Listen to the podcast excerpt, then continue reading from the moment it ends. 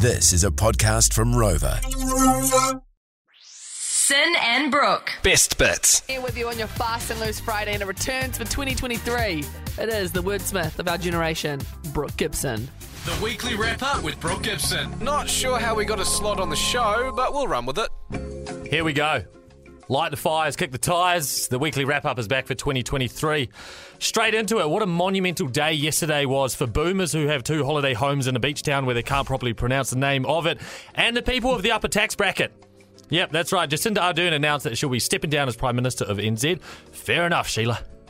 So naturally, it got me thinking who and what else needs to retire ASAP? Let me tell you. The traffic lights at Auckland City motorway on ramps, Nice. Anyone uh, who runs a super church tax free fraud operation, employees who don't understand the term extra seasoning, pubs that don't sell proper sized pints. A pint is a measurement, not an idea of size. Okay. Uber Eats delivery drivers on bicycles.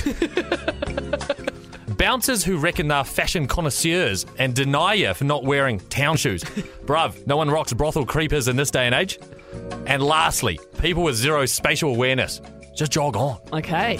Speaking of jogging on, how's this for a wicked turn of events when a bloke tried to jog on from his last job? Old mate from some robot engineering spot in Dunedin reckoned his former employer owed him upwards of half a million dollars.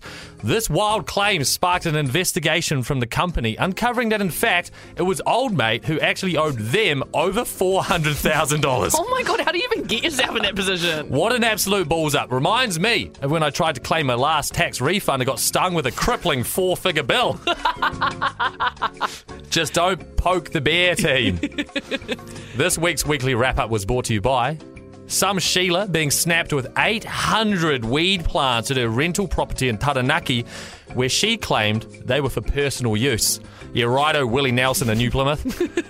Dressing is a giant rat test for the Sevens tomorrow. And lastly, me struggling to find someone to rope in to coming along to a free piss up tonight on K Road. Any takers? That was the weekly wrap up with Brooke Gibson. Yeah, we know. Not me. Want more? 3 till 7 p.m. weekdays on George FM.